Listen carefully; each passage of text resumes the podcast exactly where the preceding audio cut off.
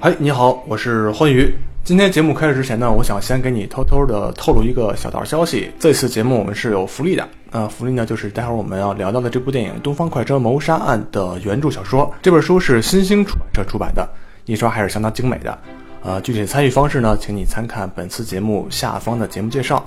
感谢喜马拉雅和新兴出版社为大家送出的这幅福利。那么更要祝你好运，希望你能得到这本非常经典的小说。大家好，我是贾老板。然后今天我们又请到了一个老朋友，老蔡的老朋友小蔡， 来跟大家打个招呼。大家好，我是小蔡。呃，哎今天我们小蔡今天请到了这个对小蔡老师，这个是叫小蔡老师吗？还是叫这哎，个就叫小蔡就好。 啊？就是咱们奇妙电台以后就是有老蔡，有小蔡，是吧？对对，以后哎菜会越来越多，对品种越来越丰富。对然后今天我跟小蔡老师在一个非常暧昧微妙的环境下， 跟贾老板一起录这个音，哇，我相信一定会给小蔡老师留下非常深刻的印象。 对对对，在一个激情四射的一个环境里边儿，对对，然后今天我们要聊的这样一个电影，是我们最近非常热门的一个电影《雷神三》啊。这个电影上映之后，即将上映的一部电影就是《东方快车谋杀案我操！你刚才说的话，我以为今天我来错片场 了，准备的完全不一样。》， 你进进错进错门了啊。对对对，进错录音棚。对，然后这个片子实际上应该大家都已经挺熟悉的了哈，即使没有看过，应该也知道这个片子的名字，应该听说过。然后那小蔡，你对这个片子有期待 吗？啊，有期待，因为那个阿亚莎克里斯蒂老师， 那这个是我们在就是说看推理的话，一定是绕不过去的这么一个人，对吧？你可以不喜欢整个的这种本科的风格，但是呢，一定要看一些他比较经典的东西，看一些在那个年代最就是在在在推理小说最早的那个年代，大家是怎么创作的。对，因为阿加莎·克里斯蒂被很多的这个推理小说爱好者称为阿婆嘛，她就是个是个老太太，所以，呃，我记得我还记得我在那个大学的时候，然后当时去图书馆借各种书看，然后有的时候借一些闲书，就是阿加莎·克里斯蒂的那个小说，它有一系列的在图书馆里边，那个小说一看就是被人借阅次数特别多，里边那个页都已经让拿手摸的你都摸毛了，然后呢，而且还有人更更贱的，就是在那个小说的扉页上。写到这本书的凶手是多少多少页，然后 让你 太贱了。见了 对你，你你看哎这本书，你不可能不看咱它们剧今透。天，哎，咱们今天要不要剧透？咱们尽量不剧透吧。这个新电影，因为可能还有些人没有看过，没对有看过小说，没有看过老版的电影。对，这个啊这个所以片咱子们其今实天刚开争始取的不时剧候 透。对啊，刚开始的时候其实说的就是，呃，这个片子上来之后是什么样的人啊，各型各呃各各种各样的人，我他们在什我么以为你环要境剧上透，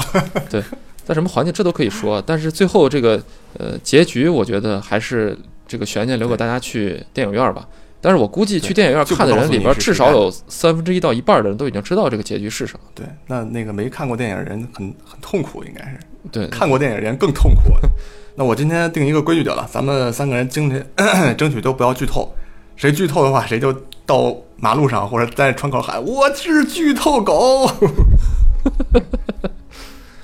那我们今啊天我可们以互相监聊一督聊啊那个《东方快车谋杀案》。”。嗯，除它之外的其他的一些，比如说推理小说啊、犯罪小说啊，这个就是这个小蔡的这个长项。我们我和欢欢宇，我们两个就对洗耳恭听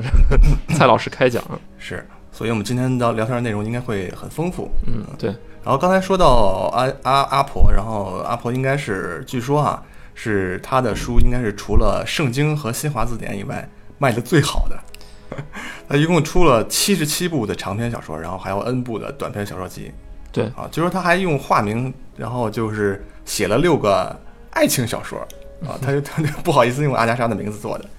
然后小蔡看过哪些？啊，我看过一些早期的，比如说《无人生还》啊，啊，《捕啊鼠器》，嗯然后像咱们的这个东方东快车东方快车谋杀案，然后包包括那个波勒死的那部小说叫《帷幕》哦，哦啊，然后还有一些七七八八的一些短篇吧。嗯，贾他老的板小呢说，贾老他板的小说不爱最看近书吧，？嗯，他的小说已经据说卖了有有二十亿本吧。哎，但是我觉得这个称号就是很很奇怪，几乎所有的这个大牛的这种畅销小说作家都说是，呃，他是除圣经和新华字典以外还有毛选， 你知道吧？就所有人都说是我们是这三个东西数以下的哦第四卖的或者第五卖的这种，就是也也可能没有一个人确切的去统计这个东西到底是个什么排名，但是他的小说确实非常的嗯风靡吧，风靡一时，而到现在还不断的在被很多影视作品去进行翻拍。刚才小蔡说的那个《无人生还》，好像是不是也也也改编成了影视剧了，也很火。对，对我我以前写过一个公众号的文章，然后大概有七八次重拍，然后其中最近的就是前年啊、应该是一五年还是一六年英国翻拍的一个、 三集的一个英剧，嗯，我觉得那期那那一集应该是最还原原著的一个版本了。然后还有印度甚至还重新拍过这个片子，然后《东方快车》也拍过很多次哈，啊，一个比较经典的就是七四年的那个，这个你咱们都应该看过了是吧？对，而且我当时看的时候，我印象特别深，是在那个中中央六影视频道，就当时在那里边看的。对，然后而且当时是配音版的《东方快车谋杀案》，就给我印象特别深的就是那个配音、嗯配的特别好，特别有那种老的上一场那种意志腔的那种感觉。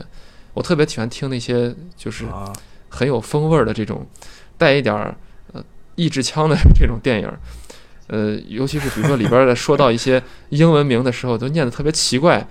然后这个呃 Armstrong，然后是它里边翻译成阿姆斯特朗嘛，但是它必须又念成那个带点儿这个嗯英文腔的时候，阿姆斯特像英朗文是这有点这种英文感味儿觉的，特别好 玩儿。嗯，然然后后刚才我们录节目之前，然后我跟小蔡老师，然后聊我们对这个老版的那个片子的，好像评价还不是特别一样。然后我是觉得这部片子里边波洛的那个演员啊，演的有点儿有点儿太夸张了。然后老版里边演波洛的那个演员，实际上就是后来在那个大卫大卫芬奇的《大鱼》里边演爸爸的那个那个演员。哦，然后就是他，然后反正我觉得这个角色演的不好，太一惊一乍的。而且这个这这个电影感觉上是一个特别合家欢、特别娱乐的一个结局吧，至少是。然后其实小说里面对这个结局应该是很严肃，甚至带点悲剧色彩。不过被这个电影可能也是因为当时对这种电影的需求吧，它可能是更需大家更想要看到这样一个呃欢乐的一个，甚至有点像卓别林 这种这种这种个性的波洛，所以他拍成了这样。我反正对我是不太，我是对他的这个有点有点质疑。那小蔡觉得这个片子还是不错的，是吧？对对，对，我觉得这个还是挺挺欢乐，挺带那个以前那个那个，我我就我总形容这东西为那就那种劲儿，嗯啊，就挺哦挺挺挺带着以前挺古典那种劲儿的一个电影。我觉得他他这个波洛这个演员，包括你说他他的一些表演过猛，嗯可能是他想通过自己的这个形体上的改变来还原那个阿加莎嗯脑中的波洛，因为阿加莎设设想的波洛是就是像蛋壳一样的男人。对对对，对吧？嗯所以我你看他在里面，就是他那个脑袋和和和和肩膀一直是一种，对他脖子不会动对，对对对对，看上去就像那个蒂姆·波顿的那个嗯蝙蝠侠一样，就迈那个迈克尔·基顿演那个蝙蝠侠一样，他那个头罩不是分体式的，嗯所以他要要动的话，全全身都得转过去，就各各就看着有这种感觉。但是呢，确实是精精致是就是就特别精致啊。睡觉之前还戴个罩，嗯，对，他胡子还得戴个罩，对对对对，胡子还得戴个罩，然后还戴上手套，嗯，然后换上衣服什么的，就整个人那个特别胀的躺在那儿。嗯我觉得就是从这个造型上和这些细节上，我还就觉得就我觉得挺喜欢的，还是嗯，然后那个老版的电影里边，然后也有一些大牌的演员哈，至少有肖恩·康纳利，这是我敢肯定的。嗯这是我刚开始看到这个电影的时候，他一出现，我就认定这个人是凶手了。但是他果然 不能剧透。 来，贾老板，你来介绍一下这个二零一七版的这个电影的卡斯吧，好像阵容也相当强大。对，二零一七版的这个电影里边儿，其实，在和老版相比，它都是同样的，因为都是群戏嘛，所以都汇集了一些大牌儿的这个明星。你像老版里边儿不是有那个劳伦·白考尔，还有英格里鲍曼这些一线的，那这里边儿它也有一些一线当红的这种人，比如说像 Johnny Depp，、呃、但是这个可惜他这个这个人物在小说里边儿活不过两个晚上，所以就是在我看了很多人看这个预告片完了之后，在底下评论就说。哎呀，如果让 Johnny Depp 来演这个 Polo 侦探就好了，是吧？他们俩都是有胡子的， 而且甚至还有人以为他是这个片子，就是他就是演 Polo 的。他那个海报里边儿，呃，Polo 是站着的，他是坐着的，都是那种男一的这种身份、这种量级，所以就会让很多人觉得，我要如果为这个 Johnny Depp 来看这个片子会值不值？但其实里边还有很多非常非常优秀的演员，比如说像这个嗯呃 Judy Dench 她演的那个里边的那个公主啊老太太，还有就是呃就是前一阵就是特别火的那个呃星战里边那个新新的星战系列里边的那个女主角儿啊，就是新的原力的那个掌控者，还应该叫呃黛西雷德利，呃，她演的那个角色就是嗯呃。对她，她演的那个角色是个，应该是个红发吧，应该就家庭教师的那个角色。然后还有饰演那个传教士的，就传教士，呃，在原著小说和第一版的电影里边，他们应该是瑞士瑞士籍的，就是他饰演的那个人物是说着一口不太标准的英语的，然后但是这个里边为了把那个呃佩尼洛普克鲁茨请过来，然后把这个人物给改了，改成了一个西班牙的一个一个女的，但可能也是我估计也是说这个英语带带很重的口音的。然后这里边还有一个特别特别厉害的一个角色，就是呃那个米歇尔·费弗，然后他演的是里边的那个呃，就是劳伦·白考尔当年演的那个风情万种的那个寡妇的那个角色，然后有点神经质的那个角色，然后这里边还会有像威廉·达福啊等等这种演员，就是属于那种演技派的老戏骨的这种演员。而这里边我觉得值得提一点，就是你看他那个预告片儿和看他这个演员表里边有一个黑人角色，这个在原著的小说里边是没有的，我不知道是不是哦对，还竟然还有黑人，对，其实，这是在阿干伯嘛的写演这我个，猜是演列车员儿。呃，好像也不是，因为我看他在预告片里，他坐在呃餐车的那个座位上，穿了一身西服，不是列车员的那个列车服嘛。我不知道他他顶的是原著小说里边的哪一个角色，但是就是其实，在阿婆当时写这个小说的时候，应该是一战以后、二战之前这段时间，在那个时候，呃，黑人应该是很难进入到。就是《东方快车谋杀案》的这个，他描写的东方快车上面，它是一个上流社会的一个社交场合的，所以我不知道他这个片子会给出这种的环境的一个什么样的解释，这我觉得也可以期待一下。这应该是应该是政治要求吧？现在美国的电影不是必须要有黑人出现吗？那如果真是要政治需要、政治正确需要的话，我觉得那这个有点太可惜了。 他害怕出现一个让大家觉得你这个电影是个纯白的阵容，所以非硬硬安排一个黑人角色进去。其实我觉得就是在老版的电影，我个人觉得哈，那些演员的塑造还是有缺陷的。然后，所以对于这个新版的这个卡斯的他们这些表现，其实还是很值得期待的。然后新拍的这个片子导演你了解吗？这导演是肯尼斯·布拉纳，就是他是一个，呃，又能导演又能演，然后又能编的这么一个人，就属于那种全才型的这种人。他，呃，是这个原来是沙翁剧的这个演员和导导演哦，就是演舞台剧的，呃，然后他后来还导演了，你比如像《雷神》，《雷神》就是他导演的，就有点那种太空啊，史诗歌剧的那种感觉嘛。然嗯后还还有那是个，漫威的那个雷神吗？对对对对对，啊，还有那个哦迪士尼大卖的那个灰姑娘嘛，灰姑娘也是他导演的，哦哦，对，那还所挺以牛逼的。他在这个片子里非常厉边害他自己出演了吗？他就演波洛呀，他就是自导自演嘛，又是导演，同啊，时就还是演就是演波洛他，对，哦所我以所以你那从预告片上你根本看不哦出来是他本人，就是你看他本人，他本人其实是长得特别的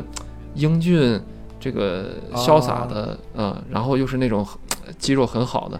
但是他在那个片子里边儿，你看他也就是那种小老头儿嘛。再一个，他对在对造型上，在口音上，他口音是有那种带点儿法语腔的这种英语，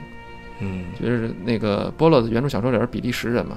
他就对是对呃说话是带口音的，他这里边也是带口音的。然后那个胡子据说都是请了专门的设计人员设计了，大概好很非常非常长时间，几个月的时间，让这个胡子定型。然后 胡子，对他呃他的那胡子个是专门留出来的，还是做的道具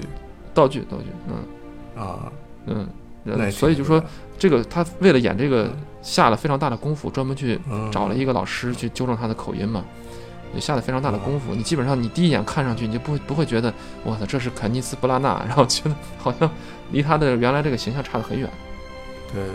呃这个片子里边儿，这个小说里边儿，好像口音跟这个破案还是很重要的一条线索，是吧？对对，就是根据这个语言啊，还有，哎，不能剧透啊。好，我们就到到这里说， 就说到这儿了。对，所以就是我我建议大家还是去听听这个原因，就是看看英文原版的嗯，因为虽然这回这个国内这个片子上映都是，呃，配音阵容也也还可以嘛，王千源呀什么这些人，俞飞鸿好像也配音了。嗯，对但是因为这个片子里边它有一些线索是或者人物性格是和口音是有关系的，所以如果对你看中文配音的话就很奇怪。我原来小的时候看，就第一回看那个中央六放的译制版的《东方快车谋杀案》嗯老版的，有的东西我就看不懂。然后后来我去对看了原版的，看了字幕，听他说那个话，我才明白哦，原来是这个意思。所以这个也没办法，对这个故事本身是和不同的国籍、 不同阶级人的口音是有关系的。对，你说用用用用中国话怎么说模仿一个带法语味儿的英 语？对啊，对啊，就除除除除非这个说话有山东味儿或者是河南味儿，一个山山东伯乐。山东 佛罗，然后《东方快车谋杀案》好像之前已除了那个刚才说到的这个很经典的七四年的英国版本，然后好像我我我记得日本也拍过一个，贾老板好像看过是我我吧？看过看过，就看过一点儿啊，但我实在看不下去了。日本那个嗯《东方快车谋杀案》，我我是觉得他好像，呃，拍的还可以，因为他好像有他是那种，呃，我不能说是电影吧，日呃日嗯那个专用的日文的那个形容词是什么，我我不太清楚，就是那种 SP，就是它是那种特别版的那种长度的片子，啊好像有两集。然后我看了第一集没看完，我就已经看不下去，原因是因为它里边 都是日本人，然后明显的是嗯那种东方的面貌，包括那些公主啊，包括这个伯爵夫人啊。但是呢，这里边那些人的那种做派，他们的这种嗯吃穿用度，他们的名字什么，这都全部都是这个全是日西方呃的，对，就所以你就感觉啊特别特别别扭，就有点儿啊，哎呀，就是总觉得是一帮人在 cosplay，就是你实在是看不下去哦。明白明白，嗯，这就跟好多中国人演的那种西方的莎士比亚的那些剧作一样，就是看起来我觉得也很别扭、很排斥，就对是但戴是一个假头套，然后嗯，用那个。但是舞台剧有个好处就是它，嗯你像那个仁义啊什么，他们也经常拍一嗯些这种沙翁剧啊、呃或者经典戏那种。这舞台剧有个好处就是，它会让观众有一种带入舞台的这种感觉。但是你如果是电影儿的话，它里边任何一个小的细节都会放得非常大，比如说在喝茶，对对对，嗯啊、妆容什么这些对，你就你就你就感到哇，这种膈应感特别强。我估计对这也是先因为入为主的这种想法。对对对，因为电影它毕竟是尽量还原真实嘛，所以你跟真实如果出现这种偏差的话，就会让人有排斥，对会，很不舒服。对然后除了这嗯然个后呃嗯日本拍的这个以外，一零年不是呃也出了一版新的这个波罗，呃《东方快车谋杀案》，嗯然后那版里边，我觉得那个演的也非常的不错，然后包括它的这个结尾，呃，比原著小说可能还能再丰富一些。当然没有改变大的结局走向，但是可能还会更丰富一些，包括对这个波洛个人的内心的这种塑造，呃，可能更加的鲜活。因为我们知道原著小说里边这个波洛，呃，阿婆写的这个波洛，我觉得有点像写的像是一个虽然是个老头儿，但是他性格有点像老太太，就是啊、对别人处在女说座老话，太太，对对对，别人在说话的时候，他爱去听墙角，就比如说旅旅旅馆里边哪个两个人聊天儿，他就过去就偷听，然后这个经常是，比如说这个呃观察这个一个一个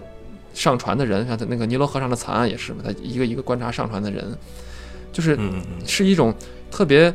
心思特别细，然后同时爱听别人说话，然后呢，他又是比较情绪化的，然后在破案的时候，因为是他这种古典的这种推理嘛，又经常有一些嗯很大段儿的啊这种诗意的这种剖白，这种个个人的这种表述，所以他个人的这种内心的方面好像让人感觉不是那么的丰富啊。就是 Polo 他自己到底有什么挣扎，有什么？但是我觉得一零年版拍出来了，这个也是是一个特色吧。然后除了、嗯除除这个那两个人扮演的波洛之外，还有一个波洛，我觉得可能国内的观众也比较熟悉，是那个演员名字我记不得了，但是大家一看他的形象应该就知道，他是白头发的，他不是那个呃像只老版的七四年版的波洛，他是黑头发，他哦白头发的，对，然后比那个波洛要胖一些，那胡子呢呃没有那么夸张，是两撇儿胡子，然后那个波洛拍了，我看他演过呃《尼罗河上的惨案》，然后还有这个《阳光下的罪恶》，嗯呃，对，尤其是《尼罗河上惨案》里边儿，当时我记得这个片子在国内还引起了非常大的这个反响，应该也是上亿一制的，嗯，它这种波洛的设计，我觉得可能呃，就是阿婆的这个设计，可能也跟它这个推理有关。就是他非得是一定要让这个波洛的功能化更强一点儿，所以对他有些线索才能接得上。对呃，我记我记得我看过一个阿婆的一个，就是在反正在豆瓣上评分应该是最低的一个一个小说，叫《四魔头》，小蔡我不知道你看过没有？我没看过。他那个感觉就是，确实确实不太好看，就是没有他几之前的那些非常经典的著作那么那么那么那么那么就设计那么精巧。嗯，啊我那我你我给为你我大概很好说一奇，下你这为什个啊么会找一个评分最低的小说看呢？就是因为我因为我觉得他的名字特别酷，叫四魔头， 一定特别特别牛逼。然后结果一看，果然它里边这个四个魔头，它就是讲了一个算是相当于阴谋论吧，就是整个世界被这个背后有四个魔头操纵，然后其中还有一个中国人叫李长岩，这么一个中国人。然后这个中中国人就是相当于这个四魔头组织最强大的一个大脑，然后波洛也是在其中，然后破获了整个这个巨大的连环案件。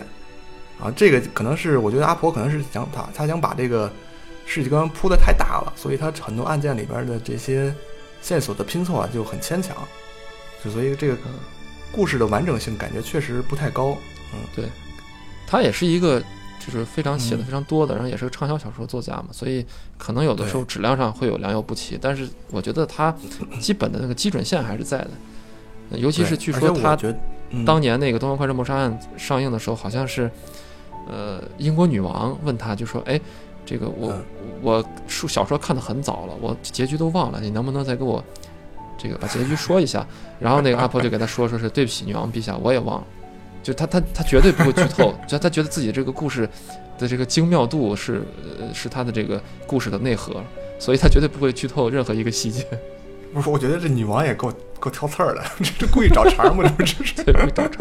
哪有这样说话，哪有这么跟人说话的？你刚才说那个四魔头，我一嗯听什么嗯四个魔头，我 我不知道小蔡老师是不是跟我一样能想到那个少马爷说那个相声，酸酸甜苦辣什么五味五味陈肠。哦，五五味五味子 大战四魔 头，你一说四魔头，我想起 那个，对对对啊，冰封顶上一掌定乾坤。 对对对对，啊，我觉得他那个小说写的不太成功，可能也是偏离了他特别擅长的一种，就是密室杀人的这么一个环境，对是吧？你看《东方快车》，它其实也是一个算是一个密室杀人案，对，然后而包且括之前的，我觉得他的小说里边很典最型，最重要的，就或者说它最大的特色就是，就我们喜欢看特色就是它是像小蔡老师刚才说，他带了很多范儿，就这种古典的这对种范儿。对嗯，然后我特别喜欢这种传统的这种呃探案小说，是因为最后它会都会有个桥段，就是把所有的涉嫌的这个嫌疑人集中在聚到一一个起房间里边儿嗯，对。然后呢，你像尼罗河上惨案，最后它聚中在那个船的那个会客室里边儿，然后这个呃东方快车最后把所有人集中在餐车里边儿，然后再娓娓道来我是怎么拿到这个线索，当时谁给我说了一个什么，一点儿一点儿点破，最后把做把那个凶手再拱出来，就这种感觉，这个范儿感觉特别好，我特别喜欢这种，啊、这种大家都是，就即便是犯人，他也是彬彬有礼的，是很绅士的，也没有说在这个被指出自己是犯人之后恼羞成怒，说是我操，我要把你剥了嗯干掉什么，就是没有，就大大家都对指一旦被指指出来之后，就像是一个犯了错的小孩儿被老师指出错误一样，就认栽了。就是要要要么就哭，要么就自杀，反正总是 就是总是就是 就是选择这种很体面的这种结局，而且它里边大部分的东西都发生在一些呃，就是刚才这个欢愉所说的这个封闭场景，要么就是一个呃列车上，要么就是船上，要么就在一个旅店里边、旅馆里边，就它是相对来说一个独立的这么一个场合。对，嗯，所以它的这然些推理啊什么的才能嗯得以比较顺利的进行下去。对。然后阿婆她应该是密室杀人的开创者吧，包括就是从她以后，然后之后有很多的。呃作品都在模仿他，都我觉得我我提一个最明显的啊，柯南是不嗯是？柯南应该是最最典型的这种密室杀人，然后侦破的这么一个过程。然后他最后也是把人聚到一起，然后对自己躲在毛利小五郎身后， 然后对开始就是重现这个杀人的暗暗场对暗暗暗暗这个现场。对呃，就小重现小这个过程，确实是确实是让雷老板呃贾老板 雷人的贾老板说那种最过瘾的那那个那个环节。然后，而且这个小五郎脖子后面应该都被戳戳烂了，是吧？ 每次都中针，对，所以这种把大家坐在一起一块儿去梳理这个线索的过程，其实就是给呃读者去解答你在阅读的过程中你的一些疑问。你的疑问可能里边，而他这里边还经常会安排一些助手，要么就是这个侦探的好朋友啊，要么就是一个医生啊，就帮他验尸的医生等等。然后在这个过程中，他会通过这些助手的嘴，然后来问出一些嗯你可能你也好奇的话题。然后嗯，然后波乐这时候就觉得特别讨厌的就是，我们先不说这个，或者说你先不要着 急，就非要死活把这个东西先留卖到个最关后子。，对，先留个扣儿，然后最后你一定要看到结局才哦，才恍然大悟，也是挺好玩的一个阅读体验。呃，我觉得安跑很难得的一点就是他的小说里边没有那种呃特别简单弱智的那种犯罪，所有的罪犯他都是我觉得是值得理解和同情的吧，应该是是吧？他其实，在每个小说的最后，其实都对这种人性的善恶做了很嗯深刻的探讨、啊。就比如说《东方快嗯车》不是， 那具体探讨了哪些方面？这个观众呃看完这个电影以后就知道了。对，嗯呃，它里边这些思索，我觉得其实是带有悲剧性的，就他嗯是的也没是有，呃，他也没有说这个杀人的行为是对的，包括尼罗河上惨案啊等等，他也没说杀人的行为就是对的，只是说你杀人这个东西本身是错的，但是你杀的这个人的这个动机是有情可原的，对，啊可以，理这解。动机本身是有情可原的，只是你这个行为你要付出代价，你是错的。然后最后这个结局就相当于是一个，呃，很悲剧的、很可怜的一个嗯人，通过杀或者是被杀，然后来寻求一种解脱。有的时候他嗯这个小说里边的这个结局让人感到，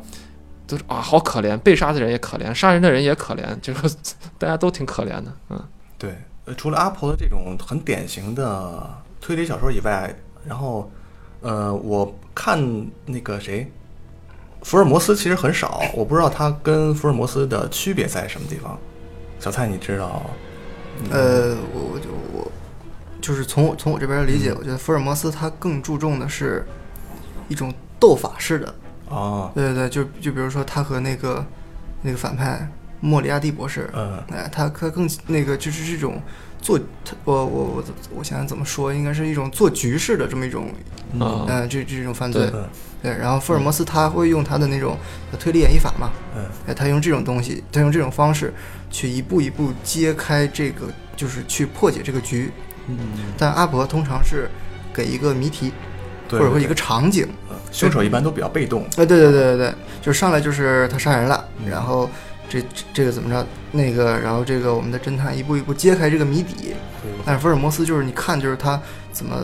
怎么去破这个局。啊，就是道高一尺，魔高一丈，对对这种对对对互我相拼的这种感觉。嗯，反正就是我如果按我的理解应该是这样 的。就你然刚才后说除斗了他这法，种风格我以突外然想到对说那个斗又想又想起一个那个相声，是不 是？斗法，山东斗法，我家老房道子吃狗 杆子， 八宝如意紫金钩。对，咱们干脆这期就就聊相声算了。哎，好好好。那说起相声 啊，这个刘宝瑞，所以这这刚才说的这个特色，我觉得特也特别鲜明，因为福尔摩斯他是嗯，有就是呃，应该怎么说？他是具有呃破案的智力之外，同时他还有体力，对，有能有力相当于什么呃格斗术啊什么的，小说里面也写，包括后来那个嗯呃演钢铁侠那个演员，我突然一下想不起来名字了。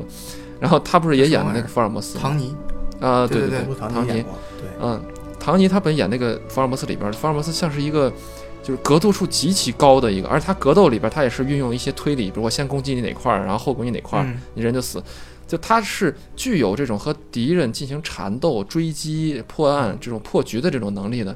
但是你说像波洛这种，他只适合在有人保护的情况下，在一堆体面的绅士中间找出凶手，然后如果找出来，对他自己本身还没啥影响，就是他只适合这种场景。把自我己觉摘得这得很干净，真的。对对对，这这这是一个和这个侦探本身人物塑造是有关系的。所以这么一说，那个福尔摩斯还挺像个硬汉，对小，蔡应该很喜欢这种硬汉角色的小说。啊，对对对，我觉得硬硬汉派它更贴近于我们的现实生活，嗯对，它的主角通常是一个一个侦探，这侦探他不是那种具有执法能力的警察，嗯，对，哎所以说他的就我我是不能自己去主动做一些事情的，但是我会通过一些另外的方法，就就是跟波洛这种侦探比的话，嗯就看上去就很笨了。比如说我会先问就是死一个人，然后我先问他的朋友或者亲人有没有仇人啊，就是是呃这这这这这他的这种刑侦方式是非常。就是非常贴近现实的，我们一些嗯警察也会去这么这么问，是实际上，嗯，然后而且它里面探它里面呢有很多的动作戏，嗯对，这个侦探通常是深陷到一个一个危险之中，嗯他得跟人打，嗯他还得跑， 对这这哎，我有不道理我不太清楚，就是小说里边这种动作戏，它的描写会像电影里边这么，呃，就烈度这么高，会这么刺激吗？嗯也挺刺激的，因为小说就是他们这种侦探啊，嗯就是呃，他这他的他他们的格斗风格也是嗯比较、也是也是也是也是比较贴近我们的现实的啊，啊，这这是很吸引人的一因为点。因为你说到如果武侠小说的话，能想到这种像什么短打术啊，这种各种招式的对对比对拼比拼，这种大家都就是能想象得到，但是这种拳拳击然后格斗术这种，就不知道应该怎么我我我简单啊举个你例子，说嗯就是那个雷蒙德·钱德勒写的那个叫《马洛》，哦那就是他，他有他塑造了一个侦探形象，就是是，就是在英汉里很有英汉派小说里很有名的。嗯，这个人是怎么打呢？这个人他虽然跟人动手没怎么赢过， 他跟人动，他跟人 他跟人动手，就是说这个动手之前，就是这个人，我我先分析这人那个他体貌都是什么样的，然后他可能会善出右拳，那一会儿我要先这么避，然后我再击他的哪儿。就是他然后先跟你分析一下，然后好啊动手，然后输了。输了，就让人一顿揍，揍完之后说不行不行，那个我我我还要寻求下一种方法，我要我制住他，我我是跑啊，我是干嘛的，或者就是，但是他写的呢，就是你看上去会会很有一种现实的血腥感， 现实的写对对对，会有一种击打感，因为武侠小说通常就看上去像是那种特别飘逸，对对对神仙打架似的，就这样，啊但是我们这个这这就是这个这个这个侦探小说里通常就拳拳到肉的，我们说一般这么形容，我觉得挺好看的。小蔡给我们推荐几本这种这种短打书吧，短打说啊，那个《雍正剑侠图》。老外 写的，老外写的有啥？老外写的那书，呃，呃，一个是马洛系列，我觉得值得读一下，包括什么最最漫长的告别，这都是非常有名的。而且马马马洛系列是雷蒙德·钱德勒他在好莱坞的鼎盛时期，马马洛马洛系列是可以让好莱坞的男演员以扮演为荣的。哦那就是我能请你来扮演马洛，是我啊，这是我的一个荣耀啊，这这这么这么牛逼的角色是吧？可以让我来演，这个我觉得是值得看一下的。嗯，然后还有，呃，劳伦斯·布洛克先生写的一系列叫马修系列。嗯马修跟马洛虽然都姓马，但是马修跟人动手就是就他基本上都是会赢的。哦，马修一般都是在喝醉的状态下，嗯对对对，他们都是马字辈儿嗯的，这个老马家。 对，马氏相声，哎，对对，然后这个这个这个这个马修呢，他跟人动手，首先他是会赢。二一个呢是马修整个的系列，马修的这个整个故事发生在纽约，嗯，马洛的系列发生在好莱坞，哦哎，发生在好莱坞。那个，然后那个张，雨绮，对对对，然后马修的故事在纽约，他有大量纽约街头的真实的描写，就是你看，呃，他就是这个这个这个作者，他从马修的三十多岁，嗯，一直写到他五六十岁，写了十几本小说，就每一个小说写着一个人的故事。案件其实就是硬汉派来说，嗯案件其实真的不主要。啊，按主要键是看人物的发展，对对对，我我的这个人，我在我在过程中的心境，啊，我我我我举个例子，就比如说马修的第一章，嗯，马修故事第一章就是来来一个人拜托他，我比如说我我我这我这个什么玩意儿丢了，嗯，你得给我找回来，我给你钱。马修说好，你不你不用管了，这事交给我了。嗯然后第二章嗯他去了教会，嗯呃，我去喝酒，嗯写很多我生活上的描写，嗯那日常化的描写，我哪个朋友说什么了，嗯我跟他我跟他蛋逼去了，啊那然后第三天，哎呦不行，我我毕竟收了人钱了，我还是我给人找一下吧，我还是 那他再去找，然后遇呃遇遇到了个什么事儿，第四天的时候我操不行，这事儿遇到麻烦了，我得先 喝两杯，然后喝酒，他就经常说不行，我洗我洗了个澡。然后我出去喝酒，然后我在哪个他他每次都去那个一个酒馆，嗯叫阿姆斯特朗那个一个一个酒就什么阿姆斯特朗酒馆，去这儿，然后这个酒馆儿这不行，我在这儿喝的不爽，我还要到另一个酒馆去喝。小猫小姐或者什么马蹄铁酒馆，我就去各种酒馆，然后碰到各种人，我跟他们蛋逼。就是他写的都是这种大量日常生活，就给你勾勒出这个人的生活，嗯同时呢，反映出这个那个一定程度上，他还是反映出了一些纽约城市的变化。啊，对，纽纽约这个城市一开始是怎么样的，啊，后后来是怎么样的？对，这所以我觉得这这这个这个写的也挺好看的。那整个整啊听整听着不整像系是列一下个硬汉小说的作者，像是一个对，而且我听着也不像一个推理小 说，像是一个酒腻子或者一个什么美食博主之类的去看啊。像余华写的，真的，我我我是觉得可以这么理解，因为硬汉小说它首先它是基于现实的，嗯 那啊那现实生现实中的生活，每个人都有我这工作干累了，我歇会儿，对吧？嗯它实际上对描写的就是生活，嗯这也是你非常会给人代入感的感觉。你看了他的一系列小说之后，你会想，我我也想认识这样一个人。嗯对我，我们俩一块儿每每每每周都去固定的酒吧嗯，去聊一些话题。对对比对，如说他有一个朋友是一个杀人犯，嗯但是后来已经那个把底子洗干净了，已经。嗯然后那那个杀人犯他开了一个酒吧，嗯啊然后这马修每天他每天半夜去，嗯，就看人就打烊了，他去酒吧，他们俩会聊到早上，会会就是聊天喝酒嗯一宿。第二天早上呢，这个杀人犯会穿上他爸的围裙，他爸是杀猪的，哦那屠夫呃那个屠户穿上他爸的围裙，两个人一块儿去教堂做弥撒。哦嗯、对，这这是一种日常行为，啊就是固定的。你看我来了啊，聊吧，聊完之后走吧，做弥撒去吧， 就是这种。哦哎、我我觉得这这种生活的质感是非常好看的。啊哎，你你这样说确实还是像比如像波洛、像福尔摩斯这种，就是就是技能特别高，然后智商嗯就完全超过人的想象，嗯然后就是一个完全一个开挂的人，就是你感觉的是就是你你静静的看着你装逼，然后嗯嗯跟我没啥关系啊。而马修呢，就是或者说这种侦那个硬汉派侦探，他更像是就是你认识的或者你知道的某个啊潦倒的传奇。我觉得这嗯这个这个是非常非常吸引人的，特别是吸引我这种油腻的中年。 啊，一点儿有一对点我儿们都是油腻在追，对对对，我觉得还挺好的。就是包括这个马修，他说那个就刚才贾老板说的，他是一个酒鬼，嗯他在整个系列的后后半程 嗯就开始讲他怎么戒酒。哦对我一定要对抗我的酒瘾，嗯，然后也离婚了，也干嘛的，特别落魄，住住在一个破一个破公寓里，嗯每天还想着我是喝是不喝， 就是这种感觉。哎你这么一说，好像给我感觉就是现在好多国内的一些这种侦探剧，因为也很火嘛，好多主角都是有点借鉴这种这种主角的塑造吧，嗯嗯就是一个很牛逼的人，但是他自己又有带着很强烈的自身的缺陷和一些啊对对对，包括人格的缺点就前期爱奇艺的那个《无证之罪》，啊，那里边的那对对对个什么颜良是叫嗯对吧？他他他他他就带有一种这种感觉嘛。嗯秦昊演的那个头发是蓬乱的，对对对穿个破夹克，对，然后在东北的那种大街小巷里面溜达来溜达去的，对吧？他这哎，这对个了，这说到个这看个《上无证去之罪》，我没看过。这个《无证之罪》和这前一部、前一阶段阶段挺火的《白夜追凶》，哪个白夜更好追看凶？嗯你们觉得谁更好啊？我因为我只看过《白夜追凶》，我没看过《无证之罪》。呃，从我的这个角度来看，我觉得还是《白夜追凶》更好看一点。他他也是一个硬汉派的一个。嗯是因为你参加过这个呃电影的群众演员， 哎呀我在里跑过 龙套，果然 是果然然是后有就故刚事的才人。刚才小蔡小蔡说的这个呃硬汉，我特别印象特别深，就是我对他有一有一点特别有共鸣，就是他说这里边这些人是。呃，嗯在进行击打或者搏斗的时候，是特别感到有点残忍或者血腥，而而且同时还很真实的。就是我之前看那个，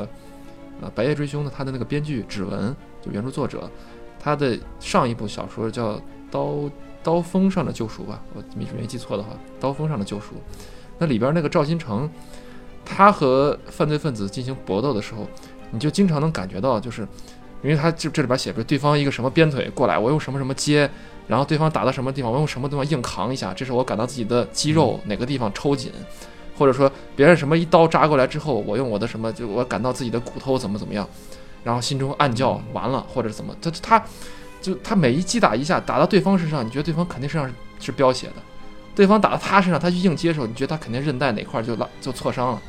就是他每一招出去的时候都让人感到特别的真实的这种格斗，而且更让人印象深刻，就这里边这些硬汉的呃推理小呃探案小说里边，主角的这个恢复能力都极其强。就是你你受伤了之后，马上隔隔上两打天，不死立马就开始都是深金蹲，刚就狼开始去 对去健身房就开始运动。就是一般人至少得休上一个月，这人感觉两三天马上睡一觉就好了。这好莱坞里边的硬汉，差不多差不多都是这样的。嗯对，而且受伤之后还喝酒，还还对还抽烟，就是属于这种这种人还。烫头还说着说着烫头，比如比如战狼，战狼不错， 战狼还挺能喝的，对，喝那个茅台。嗯然后我看有网上有人分析说，那个茅台里边 是里边小有个猪啊猪的，人的，它必须得以什么样的一个速率舔这个猪，那个那个酒才能一直往嘴里流。呃，刚才所以说 说的《白夜追凶》，嗯我这个片子我只看了一个开头，就是那个开头确实很吸引人，就是有它有一个一上来就是一个十多分钟的一个长镜头，那个确实拍的特别牛逼。对嗯不过后面的剧情我没没看过啊。那个小蔡，你能大概介绍一下？啊好，毕竟我是一个在里跑过龙套的人。对对对，呃，白夜追凶实际上就讲的就是那个， 就是在一个城市叫金港，金港里有一个区叫长风区，嗯长风区有一个支队长叫关宏峰，他有一个双胞胎弟弟叫关宏宇，然后在那个大年夜的当晚，关关宏宇就是在就是在他们区发生了一宗谋杀案，嗯然后呢，关宏峰和他的当时的这个助理叫周巡，嗯然后带着带着警队去看了之后呢，发现这个死证是在凶器上找到了他弟弟关宏宇的一名血指纹。嗯我们一般在证据上讲，这个有这个血指纹就是死证了，就是就肯定是你干的了，嗯要不然刀上怎么会有你的指纹，而且还是血指纹？所以就是开开始追，呃，叫什么追捕通缉他弟弟。嗯然后呢，关关国峰呢，他想调查这个事儿， 但是他不能调查，因为这个你得避嫌，嗯你是支队长，你不能调查你弟弟的事儿，所以关国峰直接就不干了，就直接从这个警局，那我那我辞职。嗯关国峰实际上他有一个自己一个伎俩，因为他想着自己离职之后呢，这个他们支队什么副支队长刘长勇啊，包括这个周巡，他们都不能破案，啊那都是那种行动派，就是在破案上实际上是这个这个技技能树的技能点儿是是是其实很少的。啊，关宏峰想是周巡肯定会请自己回来作为编外的顾问，那这样呢，我成了一个顾问，我又不是你支队的人，不是公安系统的人，我就可以去借机会去调查我弟的案子。嗯，然后呢，那关宏峰他自己又有个毛病，就是他在执以前在执行任务的时候，他脸他他脸上中了一刀，他有了这个黑夜的恐惧症。嗯就感光性癫痫的逆反应，在剧里说的是，你感光性癫痫就是看着光之后就会抽搐什么的，它是逆反应，所以它是，它它是那个在黑暗中它就不行，啊那叫黑暗恐惧症，这个也算一种什么创伤后应激障碍吧，他不能嗯出来。这时候呢， 他想了一个办法，就是他找了他他他弟弟了，也到藏在他们家嗯一直，就想了个办法，说他弟弟说这样，我我我我我打扮成跟你一样，然后咱俩共用你的身份，白天晚上进入这么一个，就可以在支队里待着。啊这样的话呢，这个有有机会我就找周巡，或者我自己把那个案卷给咱们给偷过来，啊让咱们看看里面到底都有什么线索，啊去去揭开我这肯人人肯定不是我杀的。啊对吧？咱们就一块儿去去去找到这个，去去揭开这个谜底，到底是到底是到底是谁嗯干的？为什么要陷害我？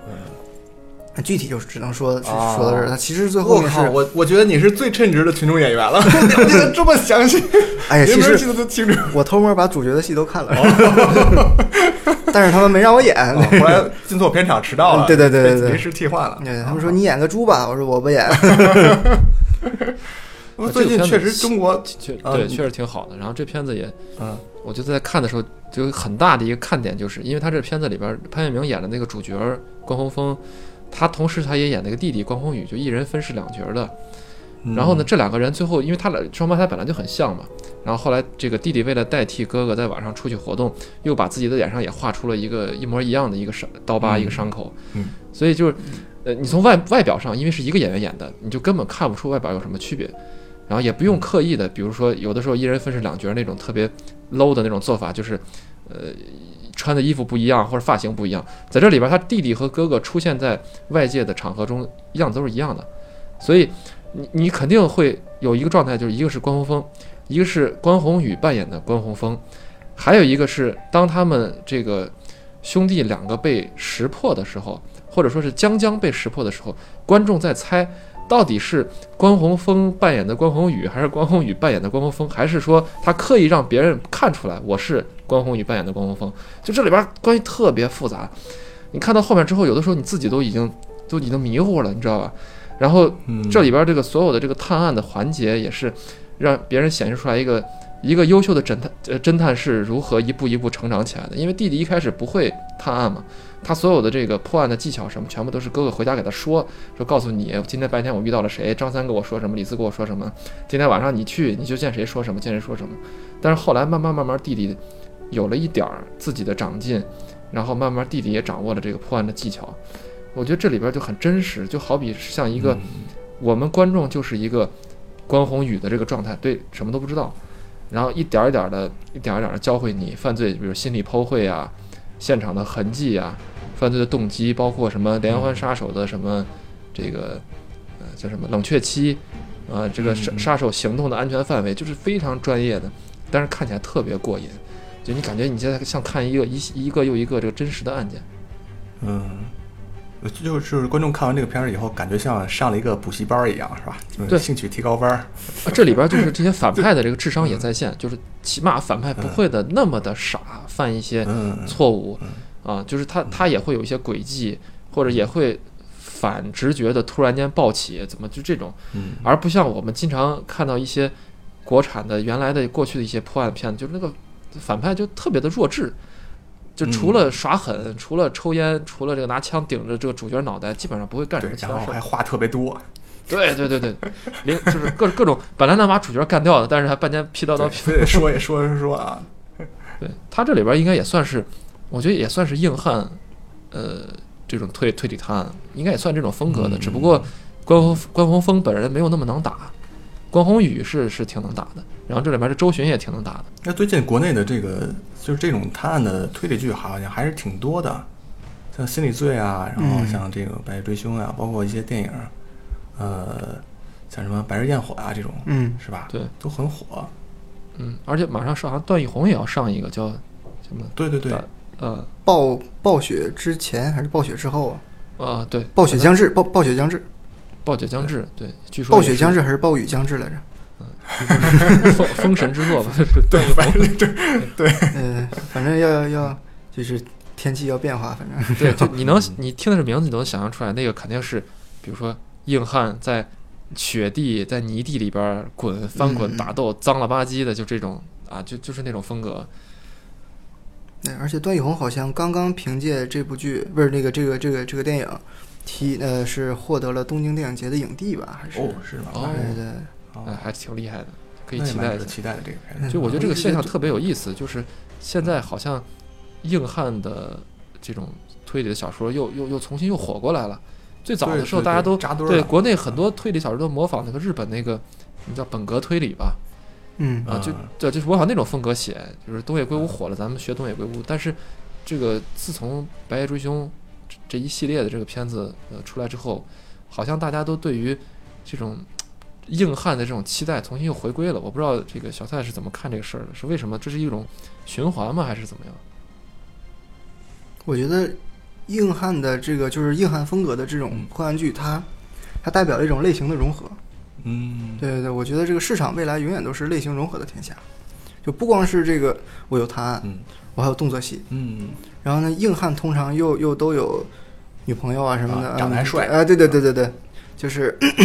实际上银幕形象实际上就是观众的偶像，嗯，对，他的哦本质应该是观众的偶像。那有这么一个人呢，就又能打，然后思维缜密，嗯又有又有姑娘喜欢，这种就是很符合，呃，这个这个一个一个偶像的嗯各项素质，我觉得是这样。而且他就是你可以你你你其实可以拿它当武侠片儿看，嗯，对吧？因对对为你对像陆确实小是凤啊实际上也是破案的对嘛，对对，还真是对吧嗯就是嗯对，所以我觉得这个类型的融合，它会一定程度上增加这个戏的受关注的程度。嗯，对，其实《白夜追凶》也也有也有很多，也不光都是男性观众看。你说什么破案啊、打呀，都是男性观众看。就很多女性观众，她看的实际上比男的还要认真。嗯为什么呢？我看很多评论就是说，那个有有的女观众就说：“哎，我就爱看这个兄弟俩斗嘴，嗯，对吧？我就爱看这个关宏宇或者关宏峰跟周巡，他们在那块儿那个拿白眼翻周巡，或者我就爱看这韩冰他怎么着的，啊赵新成这这两个人。”哎，所以就是那嗯，它整个这个剧还是多元素，嗯对，多看来也元是素的话，组组 CP 嘛，是吧？最近流啊，行对对对 CP 对对，它对就是它它它有这种天然的优势在。嗯对，也是因为它和这个现实生活的场景离得比较近，所以大家在看的时候更有代入感，就比你看那些过去的老的，比如说阿加莎阿加莎克里斯蒂，很多东西看大家觉得隔一层。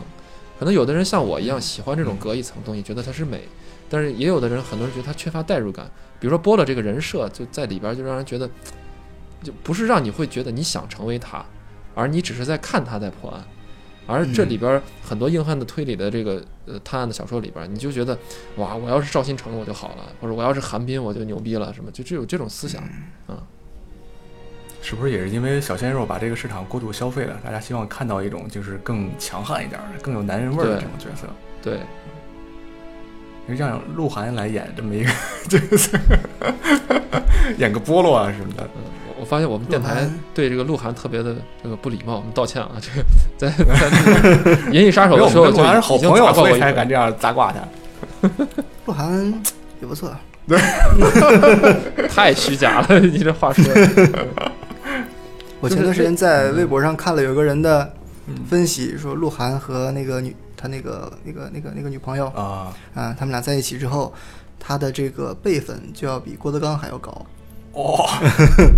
真的对假所以我们的？这个话题最终要回到相声圈里边儿。因为他的那个女朋 友好，对他的那个女朋友在曲艺，就是那个女朋友的家世在曲艺圈里好像是是非常高的。啊哦哎，我也是看那个人分析，我也不懂这个东西。嗯这太酷了！回头咱们咱们仨，我觉得在一起专门聊一期相声， 多有哎，挺意好思挺的好。。相声除里边了刚其才实也有好多这种推理过程。呃，除了像刚才咱们说的这个硬汉这种呃推理的小说以外，还有比如说刚才咱们提到的这个日本的这种本格推理，嗯，这本格推理就我不知道你们怎么看，就我有的时候我觉得看上去有点腻。呃，比如小说浪，像你先这你个先，解释一下这个本格这个概念我觉得这个让让小蔡解释吧。对我我对这个啊，小蔡概念理解还不是很清楚。嗯，我对本格的理解应该就是注重谜题，嗯就是怎么揭开的谜题，谜题和怎么揭开的谜题，嗯我觉得是它是是它着着重表现的两个点。嗯，那就像柯南和金田一这种，就是应该对算对是对比较对典型的对本对格嗯对，这就啊是典型的本格，我觉得。那像东野圭吾这种东野圭吾应该就是类型的融合，啊对，我们之前对说的，对嗯你看对他的是嗯他的《白夜行》就很很有名的作品，《白夜行》里面带有很就白白夜行》里的犯罪风格是有一些社会派的，嗯社会派跟本格又不一样，社会派就是他为什么干这个事儿，嗯对吧？我看过一个有非非非常有名的社会派的叫《人性的证明》，嗯就讲一个人，就是也是日本的，有一个人，一个一个黑人嗯美国人，他死在了日本的一个最高的一个塔上，嗯然后通篇就讲这个警察，就那警察的名儿我都没记住，就讲这、这警察和他的那个那个同事一块儿去推理他这个人为什么跑到日本，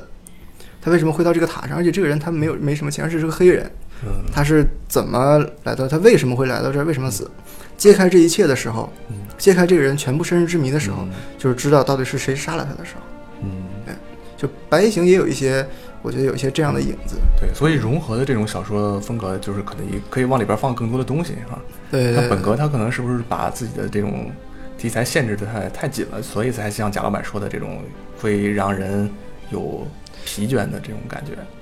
但我觉得他好像就是你，比如像那个另外一部小说很有名叫那个《新参者》，《新参者》里边就是啊，就是他的破案的过程让我看上去也是很有意思、很有趣味的，但是看多了总是觉得有点儿就鸡毛蒜皮，你知道吧？就是可能是和他日本反映出来他那种破案的时候面对的那种社会是有关系的。就是《新参者》让我看到后面，我觉得哎呀。就是可想看到最后结局了。他一会儿就是揭秘一个什么卖杂货店老板的一个什么故事，一会儿又是揭秘一个，比如说卖那个什么呃什么蛋糕店的，又是什么，反正各种小店里边一个一个去找。你就是你让人看上去就是鸡很鸡毛蒜皮、很琐碎的这种事儿，就让人看上去有点儿觉得不过瘾。而看多了以后，嗯如果都是这个路数的话，就是就是有点审美疲劳了，就是对我来说就有点审美疲劳了。你刚刚但是提到可能这个作品也是日本的是吧？对，《新参者》是日本的，嗯，啊，啊，还有还日还有本一一套特别有名的这个日剧嘛啊，也也可以看一下，他那个日剧拍的也很有意思。嗯，但日是本人总好像玩这套东西好像挺娴熟的。对，刚他刚你在说的这个，我感觉有点像那个大川端大川端侦探社。对，但他没有像大川端那么的怎么说嗯那么的飞，他他完全就是嗯生活中那些小的事情、小的细节，比如谁到嗯某个店去买了一个陀螺，然后那陀螺当时怎么样，这陀螺是什么样子的，当时是谁过来买，他是怎么缠那个线的，就是会嗯说到这么细的过程，就会让你有时候觉得看的有点儿呃有点腻。但是它有一个好处就是，它虽说是在对这个杀人案件的层层抽丝剥茧，一点点去追进这个真相，但它其实每一集的故事都在讲，呃，这个人他背后有些什么秘密，这个人隐藏着什么秘密，在这种看上去非常的繁华的街市之下，每一个店背后都有他的一些秘密，他和一些不可告人的一些动机。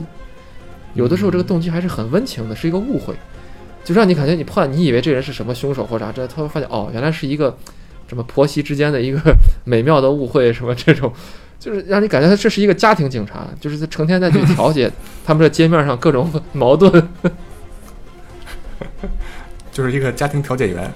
对，有点有点类似这意思。如果大家喜欢看这种比较巧思的、比较生活气息浓的，是可以看。反正我是看看多了，我觉得有点有点有点受不了。我还是喜欢看这种呃硬汉硬汉，呃有打斗的，或者是这种呃像阿婆这种经典的这种有一个嗯，呃什么凶杀，然后一堆人聚在一起，这种非常经典的这种结构。其实像刚才贾老板说的这些，就在日本是一个，我觉得有很多这样的作品去，就是通过推理，嗯，来揭开一些生活中就是他说鸡毛蒜皮的这些事儿，嗯，对，包括一些动画片儿里也是，嗯，什么冰果啊，就是冰果也是个动画片儿，嗯然后什么英子英子小姐脚下埋着的尸体，哦，哎，这个是动画片儿，就是他们推理的内容都是什么呢？就是我们学校有一个杂志社，嗯杂志社有一本刊物，嗯，这刊物呢中间可能断了一期，嗯，那为什么断的，在校史上是没有记载的。然后这几个这几个那个这个杂志社的新成员，咱们快用推理的方式，对吧？去找出当年为什么断了一期，然后这这大概哦对对对，对哦它都是这些东西，就看上去事情都是小事儿，嗯，断了期杂志嘛，一个学校刊物断了期杂志，跟我生活中并不也不算什么大事儿，但是对对这些孩子来说，嗯，对这些主角来说就是非常重要的。我一定要查出到底是为什么这个事儿。哦哎，他 我觉得推理跟日本人的，就是这个在在在日本的生活中，嗯或是日本是是很受他们欢迎的这么一嗯个、一个类型的文学。好像经常在学校里边儿，他们还有专门这种社团、推理社啊、嗯对对对对侦探社啊，包括本格这个词，嗯好像就是日日本人总结把它、嗯把它发扬出来的。嗯哎，就是我记得有一个作家挺有名，岛田庄司吧还是谁，说岛田就是我的名字嗯，就代表了本 格。哦，哎，对这么牛逼，对对对。 好屌啊！这个，你看岛田庄司是专门有一个，就比如说硬汉派，嗯什么什么什么本格派，专门有一个派是岛田派。嗯哎，像他那样的写作，就叫岛田派。他算是一这个派别的开山祖师，他的这个写作方式和他的案件的设计是最为有指导意义的。嗯哎，嗯我觉得这个这个还还就是日日本跟推嗯理之间还是有很深的这么一种一个羁绊在里面。对，反观我们国家呢，就是在这方面就我觉得还在探索之中。起步的很也比较晚，对对对对对，就是思实实我我觉得推理这种东西，实际上代表一种思辨能力，对，就是我一种独立的思考能力。我们经常看到的就是我们呃这一一种情景，就是大家都觉得这事情大局已定了，嗯但是侦探觉得不行，这事这事还没完，我得用我的一些知识，嗯，对？吧？我得我得抽丝剥茧，还原这个，然后告诉大家是是这样的，嗯这是一种一种一种独立思考的能力，嗯，然后一种就什么什么独立之精神什么这那的。哦，对对，我觉得这就所以所以这就是它吸引人的地方。嗯对哎看到它表面上是这么回事儿，它是自杀，嗯实际上是他杀。嗯，对这种推推理的过程，对，嗯还是非常是是非常有意思的。对，你说这这让我也想到，好像这确实跟民族的这种性格很有关系。嗯像比如说像英国人，他们就是这种嗯作风非常严谨，对对对对啊对，所以会诞生这种阿加莎·克里斯蒂和柯南道尔这种牛逼的大牛嗯啊，莎士比亚这种都是英国人出身啊。中国也有哈，我想到了一个狄仁杰，我想到的是包青天。哦但是狄仁杰他成为他就是狄公案，就是狄仁杰探案，那个是高卢贝写的嘛，也是外国人嘛，所以他哦，是对于外国人写的 啊对对对，高不高这博哦这，个高高佩罗对，就是对狄公案是实际上是很早就有的，包括呃评书啊什么的。呃，狄仁杰探案这个是高佩罗根据狄仁杰在民间的故事，他自己呃就是重新写的那么一个小说，探案的小说，它其实还是一个国外的一个东西，包括这个。呃，徐克拍的不是最最近拍的一系列这个狄仁杰的这个电影嘛？嗯嗯，他其实在里边很多推理，他也是借助这个，呃，就是当时的那个高罗佩写的那个东西啊，所以我觉得他，呃，就中中国其实从传统上我们喜欢这种推理探案，更多实际上我们喜欢的是叫奇情，就是很嗯奇、呃很奇特的、离奇的呃这种这种案情或者是事情，嗯是一种猎奇的这种心态，而我们缺少这种。对，对于这种背后逻辑推理，是我们是如何一步一步通过逻辑一点点得到事实真相的。包括你看这个阿婆写的这个小小说里边儿，他呃，波洛在探案的时候，他当然观察力是很细的了，但他最重要的一个判案的方式就是，每一个证人去到他面前，他就问这个人的话，通过每个人的证词之间互相进行比对，这个其实就是就是法官，或者说就就是啊，就是陪审团这在审审判案件时候的一种方式，不同的人过去质证，不同的人说证呃证词，找出其中的一些矛盾点，然后再继续挖下去。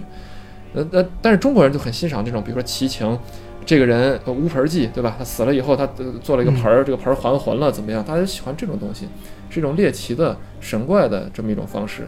这是我觉得其中的一个方面。另外一个方面是我们可能在塑造侦探这种角色的时候，可能也是因为影视作品太少了，就我们缺少这种很有魅力的探案者的形象。你就就就像这个，呃比如说柯南这些都不说了，阿婆里边的波罗嗯也不说了，对吧？像包括那个日本那个叫呃呃古田任三郎，嗯他他他那那一系列特别经典，就是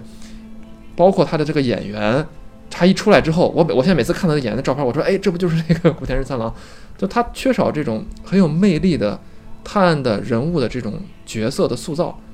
而更多的在中国传统的文学里边，更多的把这种有魅力的人放在了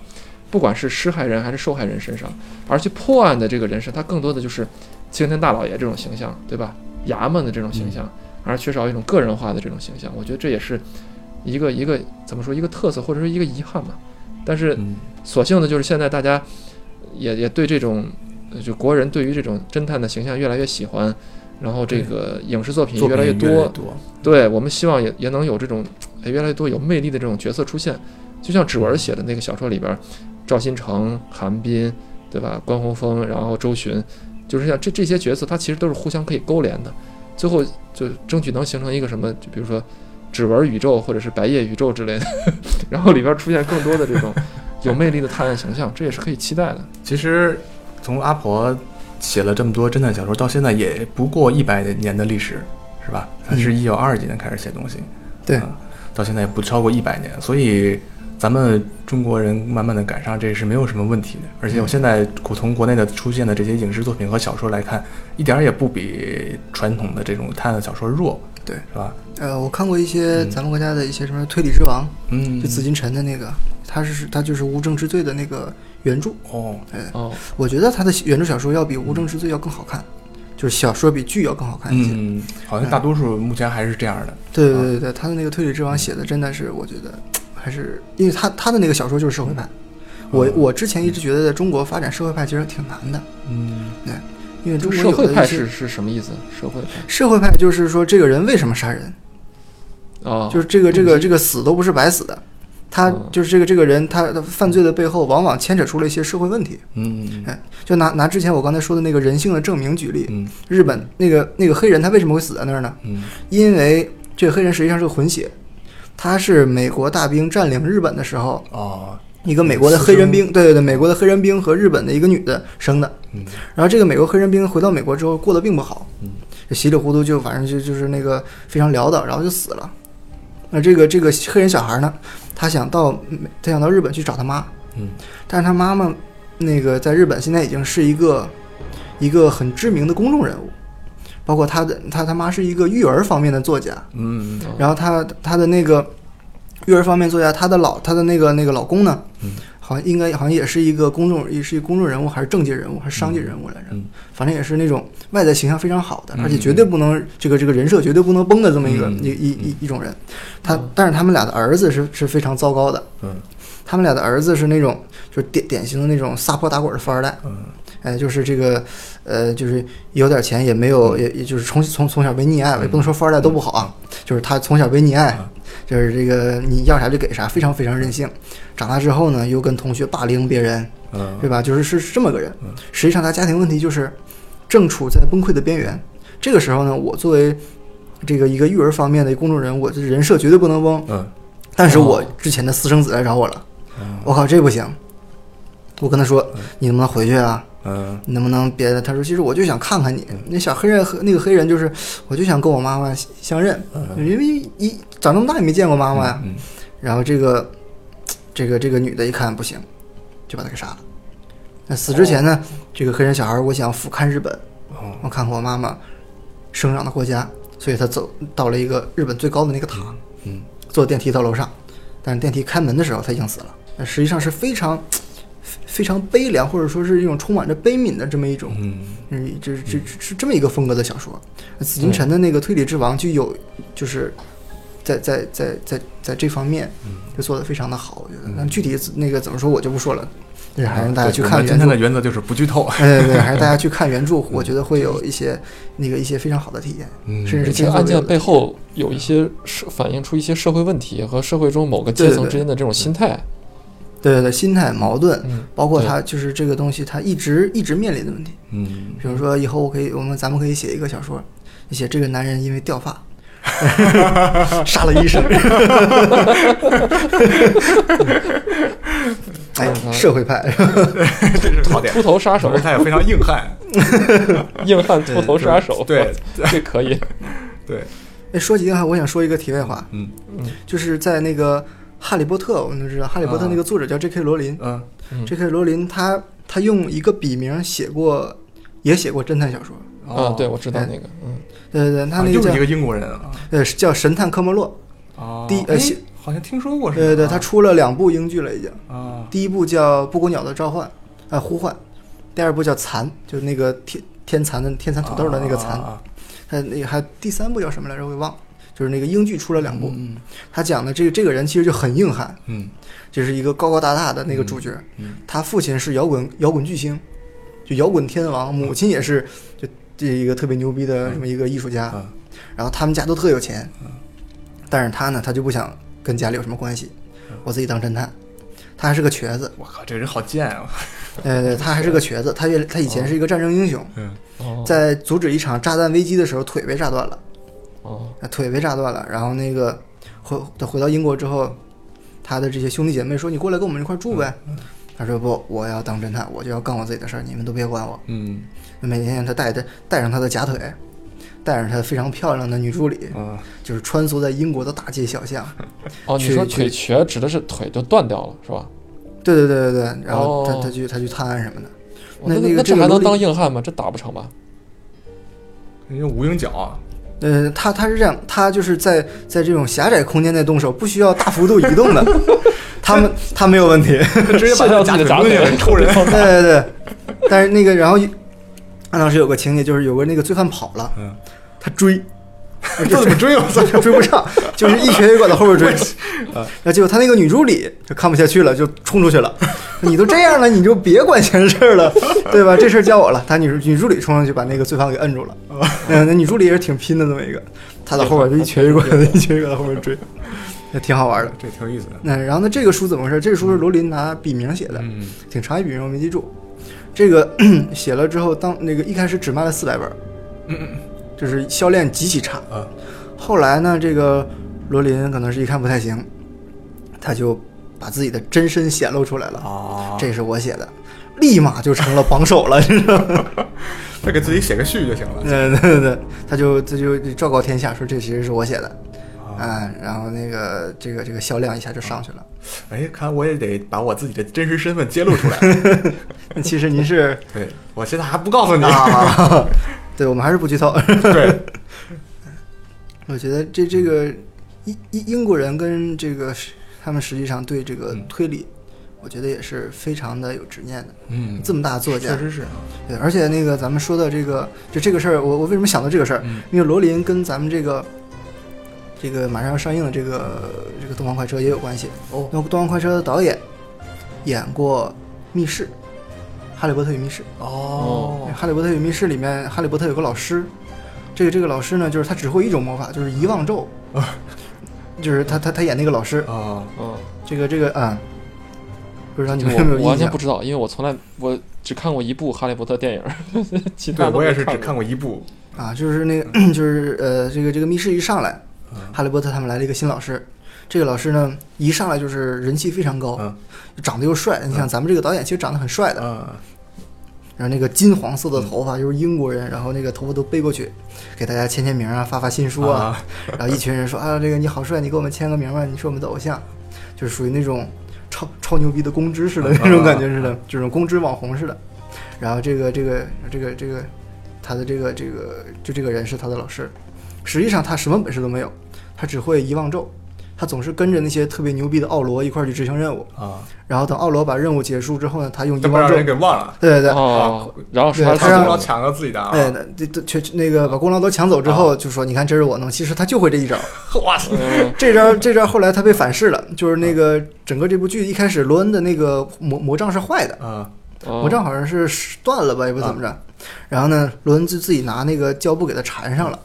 最后这个魔杖就被这个他老师给抢过来嗯了。哈利波特就说：“你你你不能这么对我们，你得跟我们一块儿去去对付那个坏人。嗯嗯老师说：“我不去，我不仅不去，而且我有魔杖，我把你们我让你们遗忘遗忘掉我是一个胆小的人。嗯结果他一一施魔咒，就罗恩那魔杖是坏的，就把反噬了。啊，这大自己哥对他就忘了自己是谁了，了， 就坐在那儿，哎，你好，咱们这是干嘛呢？ 就这种感觉。那那那个他演的还挺好的，就是那种，呃，这个这个这个就比较虚荣啊，这那他那个劲儿拿的，所以，所以嗯《哈利波特看到这》个其实里边也有很多类似于探案的这种这种对情节，这啊感觉很像，对对对魔法探案是吧？有点这个，嗯，也是给你一个线索。嗯，对，比如说我听到咱们学校以前有这么一个事儿，比如说哈利波特说，哦我听说海格是被开除的，哦那海格是怎么被开除的？因为海格什么收养蜘蛛，嗯，还是还是干嘛？他养了个什么怪兽，嗯然后那怪兽袭击了人嗯，然后海，然后那个这个魔法部就要追究海格的责任。嗯，嗯你怎么能养这种禁兽呢？海哥没办法，就是就是终生不许使用魔法。嗯这个就跟邓布你利刚多才就说的那个，就是在学校里边，日本人探案说自己什么学刊少出了一期，哎对对那对个对对只对不过他他被一个对被一个魔法和一个哈利波特这样的一个绅士进行了一个包裹，就感觉对啊对对啊他那也个是一种融合的艺术，对对，所以说明这人人家也是人家英国的一个一个一个传统，是吧？可以这么理解吧？我觉我觉得是，嗯嗯，对，我觉得是可以这么理解，嗯就因为学校整个霍格沃兹有有很多年的历史，嗯对吧？它肯定有一些奇奇怪怪的事儿，嗯而且最后这个故事是由哈利波特把它嗯谜底揭开的，就实际上不是海格的那个怪兽伤的人，嗯是那个伏地魔叫汤姆，嗯他用魔咒刺激了那个怪兽，嗯，嗯然后他把这事儿嫁祸给海格身上，反正就是也也有这么阴谋，最后给哈利波特给翻出来了， 算是给海哥破了案了，真的是。我觉得咱们这期节目聊的内容很丰富 啊，从从那个东方快车聊到怪兽，就呃除了那个东方快车，什么都聊了。玄幻这个小说里边有没有什么玄幻破案之类的？好像我没看到，是吧？玄幻还玄幻还需要破案吗？直接用个妖术就出 来了，是吧？所以所以所以我所以我这就是永远不看玄幻小说 的原因，说我也不不不太喜欢看玄幻小说，是吗？所以咱们就不剧透在玄我幻在的我为什们这么个不这好个这看个阅读习惯和文化土壤上，好像成长不出来这种有有魅力的这种探案小说的这种角色。是，但是已经开始萌芽了对我们国家的探案小说，我看过一些，比如什么《法医秦明》，哦嗯黑奇明啊，这是比较早比较经典，对对对对，他他就是用用一个一个真实的案例，嗯然后给你还原大量法医工作的细节。对实际上看个新鲜，我觉得就是看个新鲜，看猎奇，嗯对吧？以前不知道法医怎么破案，看了小说啊、大概法医可能他肯定是做了艺术处理，嗯，但是大概咱是知道了，觉得哎，这也挺新，挺好嗯看的。就跟我们当年看那个 CSI 一样，嗯嗯，对对对，对啊犯罪心理是吧？嗯嗯，对 CSI，然后犯罪心理，什么海军海军罪案调查，什么这些，对对对，嗯对对，就是大家觉得自己看完美剧之后，自己都能成为一个法医或者一个侦探， 就是那种感觉。嗯，然后还有一个那个《Lie to Me》，就是他通过微表情来破案的，有一个哦美剧嗯，对啊，也是，那也个蒂很姆经罗蒂姆罗斯，对对摩斯演的。嗯，嗯，然后今天聊的内容实在够丰富的了哈，感谢小蔡给我们带来这么 源源不断的知识。感谢两位大佬邀请，我这个说说说有道不道的，还反正大家请多多包涵。对，然后下期节目就请观众听众关注我们的下一期相声啊相声主题的节目。 对对对对。行，那本期节目就到这里，也欢迎大家关注我们的公众号“奇妙电台”，电是商店的店。好，那就到这儿吧，再见。再见。再见，拜拜。 Say you'll smile, that silly smile for me. Say you'll hold me in your arms so sweet. Will you come home?